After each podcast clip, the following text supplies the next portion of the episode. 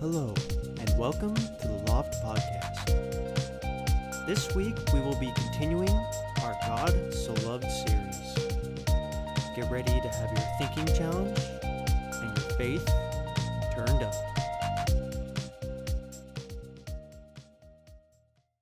So good morning. It's so good to be here today. Um, honestly, the uh, I just I'm so happy. It's like I don't feel like we're visiting. I feel like we're family, and you guys are just awesome. I love this church. Love the worship. Um, I just you guys are just so friendly and welcoming and hospitable. So uh, I just really feel like we're amongst family this morning. We got to know Scott and Lisa a couple of months ago. Uh, I've met them three times. Andrea's only met them twice, and I just think they're awesome. And one thing I really like about them is I think they're very authentic, and that's that's a, a, very valuable trait these days is, is, being authentic and finding people who really speak from within and who really have that passion and love. And it's not just an outward action. It, it's, it's authenticity. It comes from within. So you guys i think are very blessed here at the loft to have them as pastors. And um, you know she kind of said something about my wife being an mma fighter. So we're a little crazy. People call us a little crazy because we went to the philippines. All of our kids were born there and when I met Scott and Lisa, I liked it because I thought, I think they're a little crazy too. So we're like minded in that. And um, if it's okay, I'm just going to pray because I really got something I believe the Lord has, has shared on my heart for this morning. And it really impacted me getting ready for it. And so I know that, that God is going to speak right now. So let's just, Lord, we thank you for this morning. We thank you, Lord, uh, for everything. We thank you that we're together. We thank you, Lord, for this, this family that's here. Lord, we thank you, Lord, as you have some amazing plans that have already begun. Lord, you're the same yesterday, today, and forever. Your plans have already begun. They're in motion right now, and they're just going to get more awesome as we continue to obey you, as we continue to follow you, as we continue to listen to you. Lord, as we continue to just pursue you. Lord, your plans are going to unfold right in front of us. Lord, even though we can't always see them, even though we don't always know what's around the next corner or what's going to be in this month or the next year, Lord, even we, though we don't know what's going to happen with our health and, and our family and our friends and our jobs, or we, we can't plan all those things out, but the one thing we can always depend on is you, the rock of our faith, the rock of our salvation. Lord, we give you this time. We love you so much. In your name we pray. Amen. I got to get into it because I'm going to try and keep it under three hours. That's that's just a joke. Just breaking the ice. Just breaking the ice. Yeah, thank you. It has to. Yeah, it's got to. Yeah. 1 John 4, 7 through 8. Let's get into it. Dear friends, let us continue to love one another. For love comes from God. Anyone who loves is a child of God and knows God. But anyone who does not love does not know God. Listen to this. For God is love. It doesn't say that God is really good at love. It doesn't say that love is a trait that God has really mastered. It doesn't say that God just, just gives of love. It says God is love. I want to apologize to the camera person right now because I'm a mover, but I'll try to stay in one area. God is love. It's in his, it's in his very being, it's in his core. It's in his genetics. It's down. If you, if you could take a microscope on God and look at what makes him him, you would just see little hearts everywhere. Because God is love. It is what makes him who he is. It is what comprises him into his being is love. Love is so amazing. When he spoke and he put the light in the day and he separated, and when he, when he spent those six days of creation, it was all out of love. When he made Adam so he could have relationship to walk with a man, it was out of love. When he saw that Adam was lonely and needed a companion, he made Eve out of love. Because love motivates everything that he does. It always has and it always will. Love is the answer. When he knit you together in your mother's womb, you can see Psalm 139 or Jeremiah 1 or somewhere in Isaiah. When God knit you together in your mother's womb, it was out of love. And he did. He did knit you together. He did put you, every little piece and part of you, the parts you like and the parts that you probably don't like. God knit you together in your mother's womb for a reason, for a purpose. And he did it out of love. When we experience God's love, when we experience worship like we did this morning, when we experience coming into his presence, we're touched by his love. And when, God, when God's love is there, only one thing can happen, and that's that we must be transformed. God's love is transformational. There's no other outcome. When you experience God's love, the only outcome is that your life is transformed. That's it. The presence of God around us, the presence of God inside of us, the presence of God flowing through us is a transformational process. It makes me more and more like Him, I pray, each and every day. More and more that my decisions get better and better, that I speak more truth and truth each and every day as His love flows in me and through me. Because it has to. Love is transformational. But the problem is when you say to someone, I love you, you notice that sometimes it means very different things. When I say I love you and when someone else hears I love you, we can have completely different contextual meanings. Because maybe for that person, love is not great in their experience. Maybe for that person, the people who said that they loved them really hurt them or abused them or abandoned them. The people who said they loved them weren't there for them. Because sin ruined everything. That's the question people always ask. If God is real, why is there famine? Why is there starvation? Why is there pain and hurt? Why is there abandonment? Why is there all these things? Because sin ruined everything. Except by the awesome redeeming grace of God. I should get to my notes at some point. For example, when we sing the song, I don't know if you guys have ever sang the song Good, Good Father. Have you ever sang that song? The Good, Good Father. Okay. When we sang that song in the Philippines, there would just be 20, 30, 40, 50 young people in their teens and in their early 20s, and they would just be sobbing. And I noticed it time after time after time again that we sang Good, Good Father, they would just begin to bawl and break. Why? Because in their contextual meaning, their father was not good. Many times their father was not there. Many times the fathers have two or three or even four different families jumping from one to the next. So when they hear about this God who actually loves them, who's a father who actually cares about them, it's a life changer. For some people, the word father means abandonment. Right? We have different meanings when I say I love you and when you hear that I love you. And when you tell someone else that you love them, the way that you mean it and the way that they hear it might not always be the exact same. In fact, it probably almost always won't be the exact same. Because life experiences and, and, and being raised in this world full of sin has hurt our hearts, our souls, our beings. If you read through Genesis 3, obviously we don't have time today.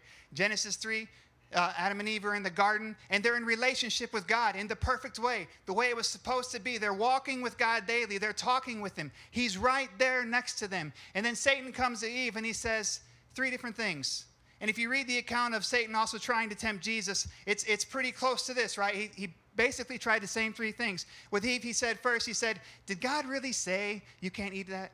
Are you sure you heard God? Are you sure that's what God said? I think you misunderstood him. I think he said, you know, maybe eat it, maybe don't. He questioned the word of God. What's been happening in our society for the last couple of decades, especially, we begin to question the word of God. Is it true or is it not? The second thing he said to Eve was, You won't die. Surely you won't die, right? That's what he told Eve, even though God said that she would. And the third thing is Satan said to her, No, you're going to be like him. You're going to be a God yourself. And today, the things that you and I face, pretty close to the same thing. Are we really hearing the true word of God? Is God lying to us? Did he abandon us? Can I be a God in, a, in, in and of myself? So we know the story. Eve ate. Adam came over. Adam ate of the apple. He wasn't supposed to. The Bible says sin entered through Adam. So what happened in that in that moment is very important because up until this point, Adam and Eve are walking in the garden and they're talking and they're in relationship with God, right? And they know Him. But when they ate and when they sinned and when they disobeyed His word, they had to be sent out of the garden, which was representation of the relationship having to be broken. They couldn't be with God anymore. They just couldn't. Because in our sinful self, we die when we look upon God. The closest one who came to it in the Old Testament, I think, was Moses, who saw the back of God as he walked by. But he was forever changed. His face shined when he came down. So they couldn't be with God anymore, and the relationship was broke, and they were sent out of the garden. And God's redemption plan began to kick in for the course of thousands of years. Why? Because God is love because he loves you and he loves me. So, what did he do? He began his redemption plan. If you read through the Old Testament, we get into the part where he starts to deliver Israel and he takes them out of Egypt, right? And he's leading them and he's up in the sky. So, when he moves, they move. And when he stops, they stop. And then he says, build a tabernacle. And this is we're, our message today is tearing through the veil, tearing through the curtain. So what he did is he said, all right, build this tabernacle, make these, this dimensions. I'm not going to get into it. And they had a veil or a curtain in the temple that was six inches thick by most accounts. And that's where the presence of God would go in when they stopped somewhere because he couldn't be with the people yet because sin had ruined everything. So he's inside this area. You didn't know that, that God was quarantined, didn't you? That's another pastor joke. Thank you. It's original, though. I mean, within the past year or so. God was the first one to quarantine because he had to stay inside this curtain. He had to stay inside his veil. He, his presence couldn't be outside of it because it wasn't time yet. Jesus hadn't come, and we weren't ready for the presence. And he was in there. He'd get out and he'd move and they'd follow, and then he'd stop and they'd re put the temple up and he'd go back in, in the Holy of Holies, behind this thick veil, behind this thick curtain. And we know the redemption plan. John 3:16, for God so loved the world that he gave his only begotten son, that whosoever believeth in him shall not perish, but have everlasting life. It was love that compelled Jesus to come on the earth, down from his throne, down from his comforts, down from being a ruler. It was love that compelled him to come down on the earth. It was love that compelled him to live as a man. It was love that compelled him to, to make all these friendships, even though he knew that some of these friends were going to, one was going to betray him, right? Some were going to deny him. Some are going to abandon him. And yet he still chose to make them his friends, to make them his disciples. It was love that compelled Jesus all the way to the cross. The Bible says he could have called on a legion of angels to rescue him. But he loved us so much that he took that walk of shame and pain. About three weeks ago, we were driving in St. Charles, and there's there's people who stand near the stoplights and they have homeless signs and they usually will describe what happened. And we're there together as a family, and, and Eliana's in the back. And she has her art pad. She loves to draw. She's very creative. And she said, Dad, I want to give him a picture that I drew. And I said, A picture? I said, I don't have any money. I don't have anything to give him. You know, he's standing there with a sign. I just, I, I don't, you know. And so the light changed and I went on, and she was sad. She said, He reminded me of the Philippines, standing there with that sign and being homeless. And for some reason, we went there, we went back home, and then I had to go back out with Eliana again, and I think Isaac, and we had to go back out. And we stopped there at that same stoplight, which is red again, and the same guy is there. And Eliana again says, Dad, I want to give him the picture I drew. Oh, so I scrambled. I found a protein bar in the console. So I grabbed the protein bar. I said, Hurry up before light changes. She ripped off the picture. I got the picture in the protein bar. I rolled down the window. I said, My man, the light turned green, but people behind me saw what was happening, so I think they didn't lay on the horn right away, right? I said, my man, and I handed him the protein bar and the picture that my daughter drew, and I said, my daughter drew this for you, and she wants you to have it. And if I could somehow replicate his voice and his eyes and the way that his whole composure changed when he said, Are you serious?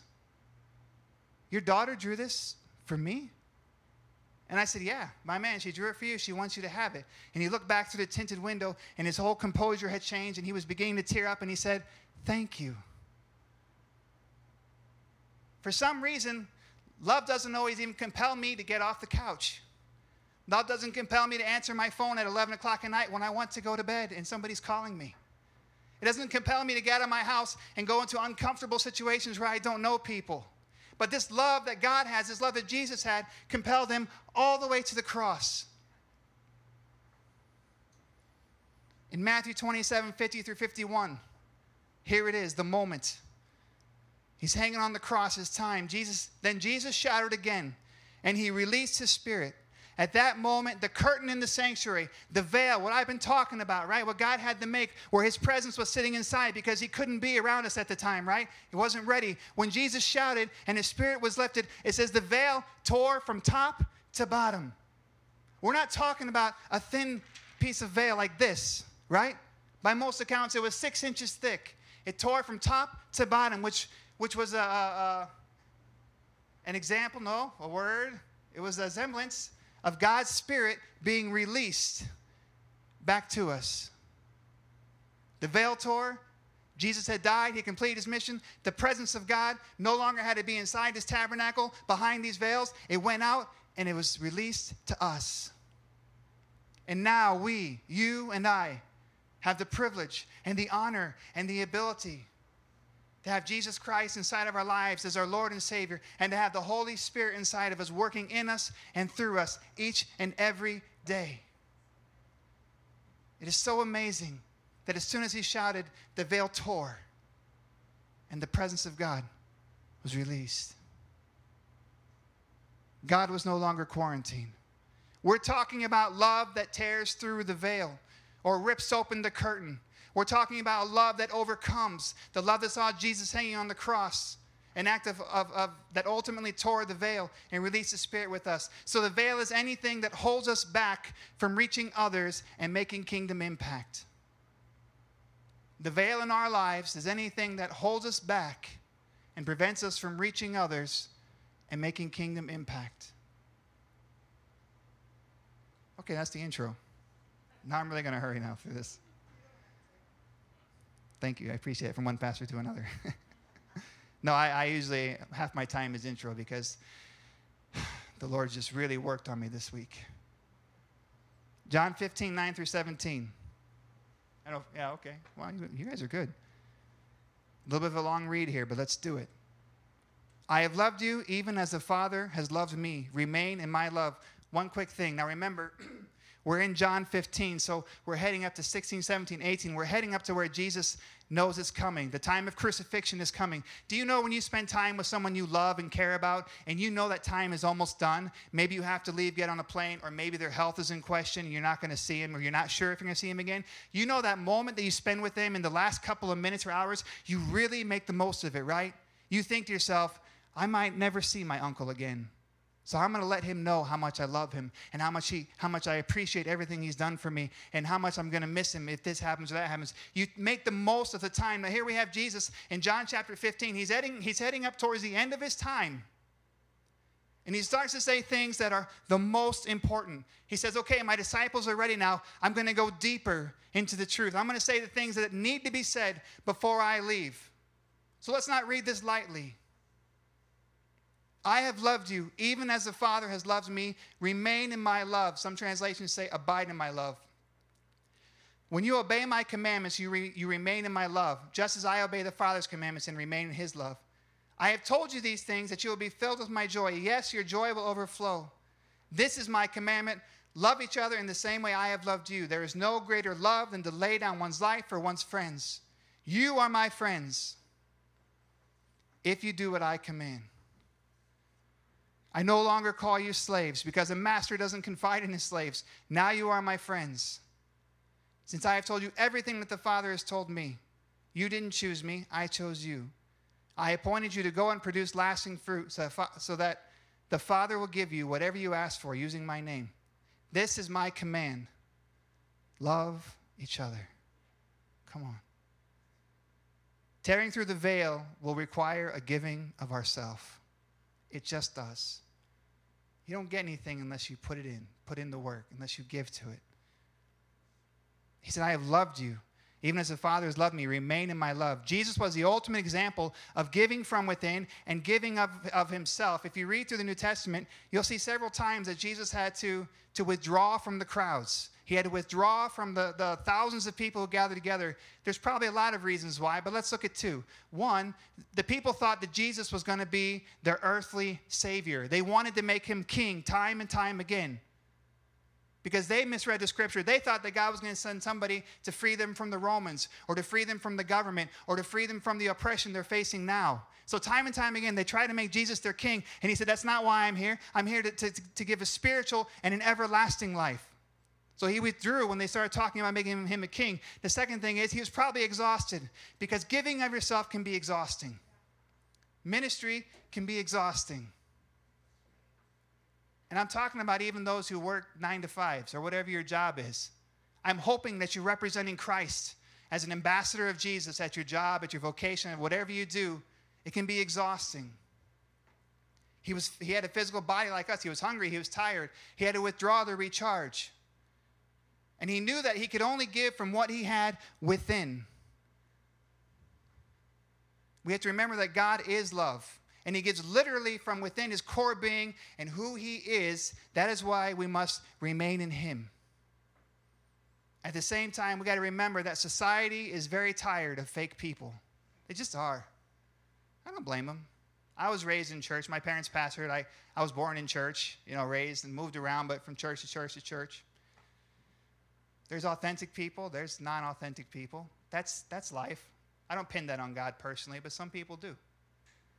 The second point is tearing through the veil will require authenticity. We have to be authentic. We just have to be who we are. We just have to.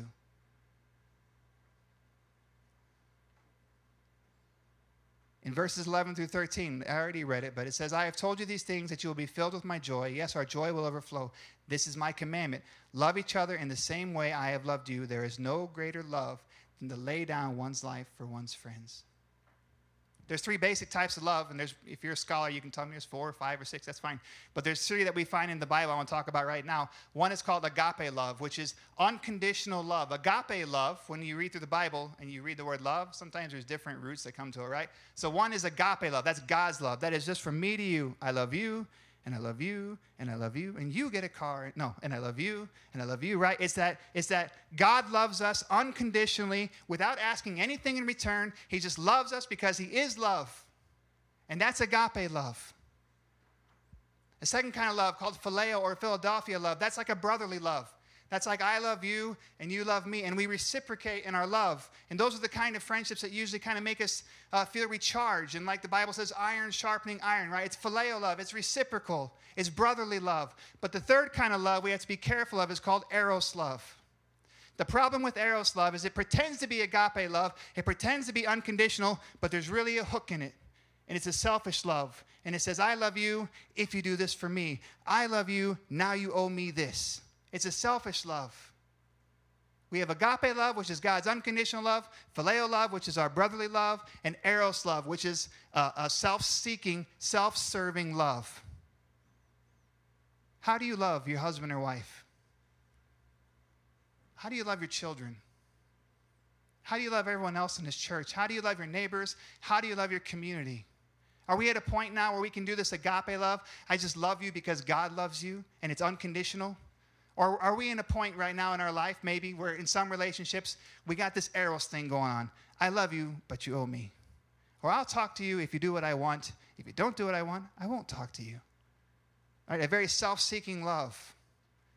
Everything we do of impact in this world, everything we do that will make a significant kingdom impact has to come from within. I'm constantly evaluating what kind of love do I have? Am I loving this person because God loves them, or am I loving them because they're the biggest tither in the church? Right? Am I loving this person because God loves them, or am I loving them because they always come through and, and help me in my time of need? It's great that they help me in my time of need. I'm not saying that. I'm saying, what's my motive? And what kind of love do I give? Do I have? One important thing to remember is that we tend to judge ourselves by our motives and we judge others by their actions. I'll say it again. I judge myself by my motive, but I judge you by your action. What I mean is, if I hurt your feelings, I can be like, oh, I didn't mean it that way. No, what I meant was this and that. And then I'm, and I thought about this. I didn't mean to hurt your feelings. You're taking it wrong because I trust my motive. But when you hurt my feelings, I don't care about the motive, right? Now you hurt me. I don't care about your motive. And many times in life, even as Christ followers, when we're building relationships, when we're helping people who tend to, to not live up to our expectations, right?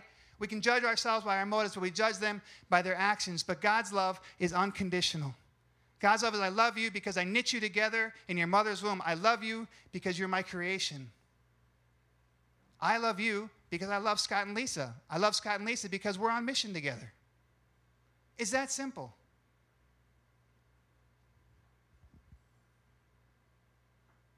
And the third point, believe it or not, I'm almost done.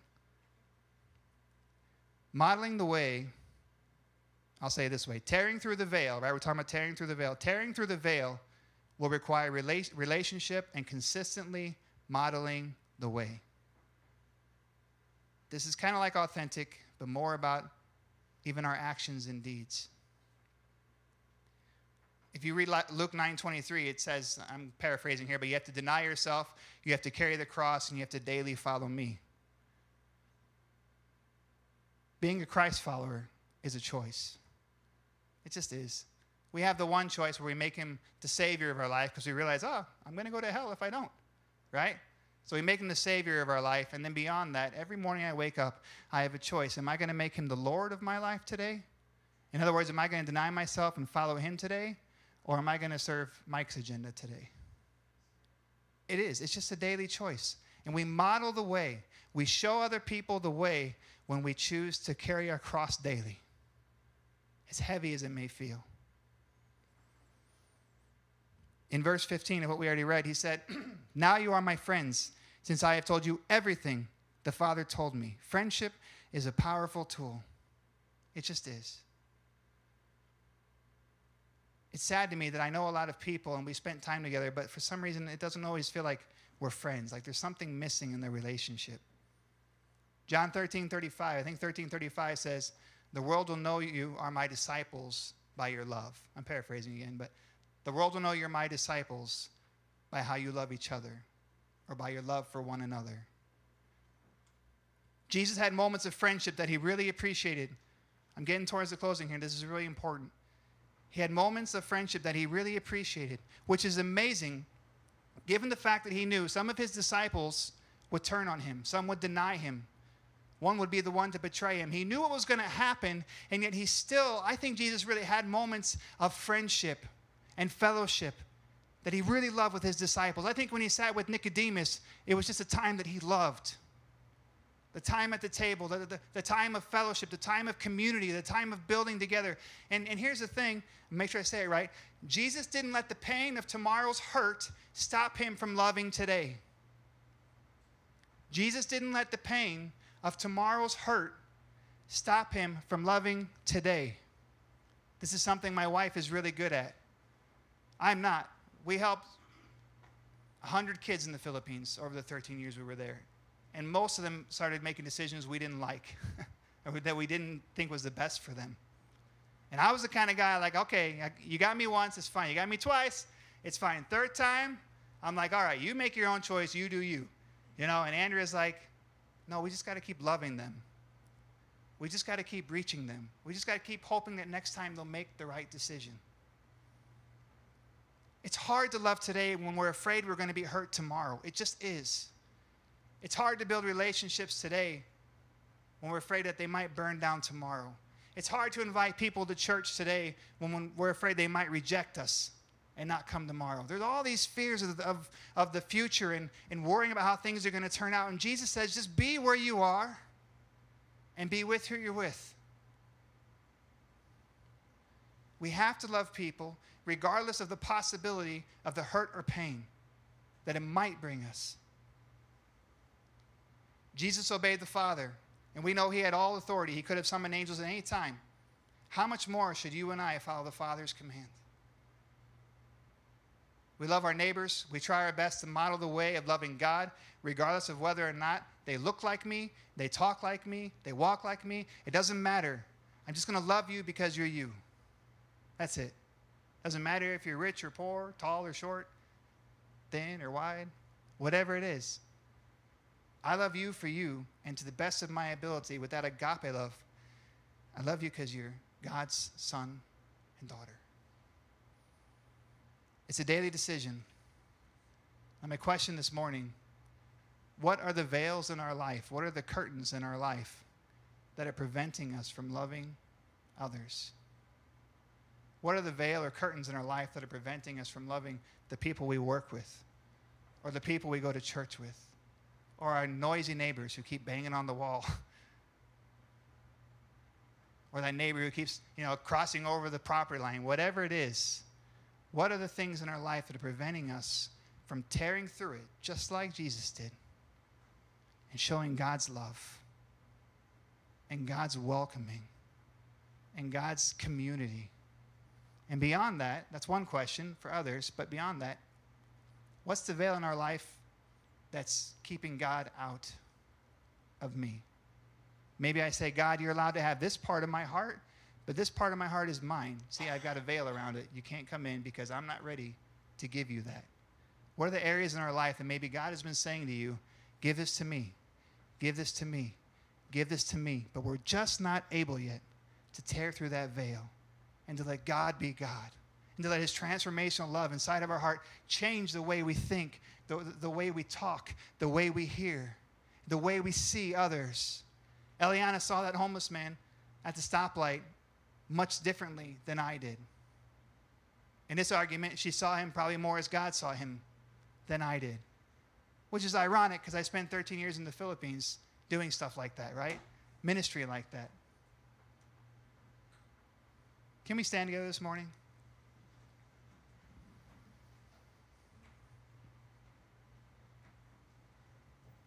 I should have called the worship team. You get a little guitar in the background. Even just guitar is okay. It's just, or you can whatever. The whole team. It's, it's up to you. I'm flexible. We're just going to respond. We're just going to respond. That's all we're going to do. I usually say, if you want to raise your, I'm going to assume that we all want God's love. I'm going to assume that we all want the best plan that Jesus has for our life. I'm going to assume that we all understand there's areas in our life where there's veils, where there's curtains that we've put up to block out other people, or to block out pain, or to block out rejection, or to block out hurt. And because those veils are there, we can't be healed by God. Because those veils are there, we can't be fully restored yet by God. Because those veils are there, we have things holding us back. And it's time to let the veil rip from top to bottom. It's time.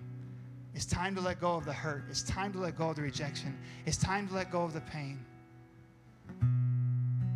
I don't know your story, but I know the God who knows all about your story. I know the God who knit you together in your mother's womb. Maybe you woke up some days thinking, I don't matter. Why am I alive? The thing I ask people is, why are you breathing today? And a lot of times they can't give an answer. And sometimes in my own life, I've been there. I don't know why I'm breathing today because it's automatic. And God is looking and He's saying, My son, my daughter, I'm telling you, I created you awesomely with love for a purpose for a destiny. You have something to do, you have a mission to accomplish.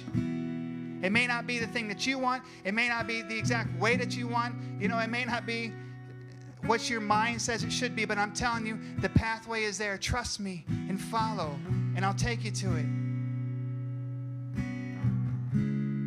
Know so many people, especially when we are in the Philippines, we met lots of business people, and they made so much money, but they're some of the unhappiest people I've ever met. They just are. Not everybody. But what happened is they dedicated their whole lives into building success, success, success. And then they get to the top of the pyramid and it's lonely, and they're like, what good is this success when I haven't made any impact? So we have this conversation about going from success to significance. Significance is following the plan that God has for you. Significance is understanding if He gave you a voice to sing, by God, go and sing for the kingdom. If He gave you the personality to talk and evangelize, then go and evangelize for the kingdom. Whatever gifts He's given you, I can't sing like that. I can't play drums like that. But I have different things that God has given me. And you, each and every person here today, have something that God has given you. I promise you. If you don't believe me, look here. This is the ultimate truth yesterday, today, and forevermore. It cannot lie. And this says you have a purpose. And this says you have a destiny. And this says God put you on this earth for a reason. Can we just just lift our hands? I don't usually do. Just everyone, can you just lift your hands just a little bit? I know. Just lift your hands a little bit.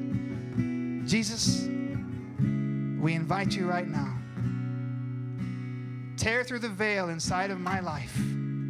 Lord, tear through the veil inside of our life. Lord, first tear the veil that's keeping you out. Lord, the areas in my life I haven't been ready to give to you, the pains and the hurts and the rejections and the, and the missed expectations and the feelings of failure that are just stuck and all pushed down in the corner of my heart. And I've just, I've put those off, Lord. Tear through that veil this morning. We invite your Holy Spirit to work inside of us in a brand new way to go into places you haven't gone before, to search my heart and know, and to expose the things that I still need to give to you. Lord, secondly, we want to be used by you. Lord, tear through the veil of excuses. Tear through the veil of things that stop us from going out every day and doing what you've asked us to do. Lord, tear through the, through the veil of fear that causes not to, not to share of your goodness with others. Lord, we want to love other people even though it might hurt, even though it might turn out the way we want it to. We want to love them because you first loved us. Lord, tear through the veil that stops us from making kingdom impact. Jesus, I thank you so much for this church, for our Foursquare family. Oh, God, I thank you. I know you've already been doing awesome things here. I know it. I can sense it. I can feel it. It's in it's in my bones. I know you've already done something awesome here. But I know that you've got much more to do. I know that the 100 people helped is someday going to be a 1,000 people helped. I just know it. I know, Lord, that you're going to use this congregation, this family, in, in, in awesome ways. You already are, but you're going to continue to use them in more awesome ways, and you're going to continue to open up new doors for them. So, Father, I pray for wisdom for this church. I pray for wisdom, Lord. That Lisa and Scott would know, and all the leadership team, Lord, they would know what doors to go through and what doors to close. Lord, that they would know when to say yes and when to say no. Lord, that they would know when to advance and when to wait on you. Jesus, we thank you. Tear through the veils of complacency in our life today. Give us a new boldness to go out and to evangelize and to lead others to you. Lord, I love these two hours every Sunday morning, but they're nothing in comparison to the 166 other hours that we have this week. Let us worship you in those 166 hours. Let us be intimate with you in relationship in our Bible, reading your word in those 166 hours. Lord, help us to declare your truth and your goodness in those 166 hours. Jesus, I thank you for this family. It's so precious. I feel so at peace this morning. And it's your presence. As you rest on this church, Lord, we just believe and know that it expands the community it expands to everyone, north, south, east, and west. That your goodness and your peace and your mercy and your love is given to everyone. Use us as your ambassadors. We thank you, Lord, for your love. We thank you, Lord, for all you've given. Jesus, we give you all the praise and glory. I thank you for this time we've had today. It's in your name we pray.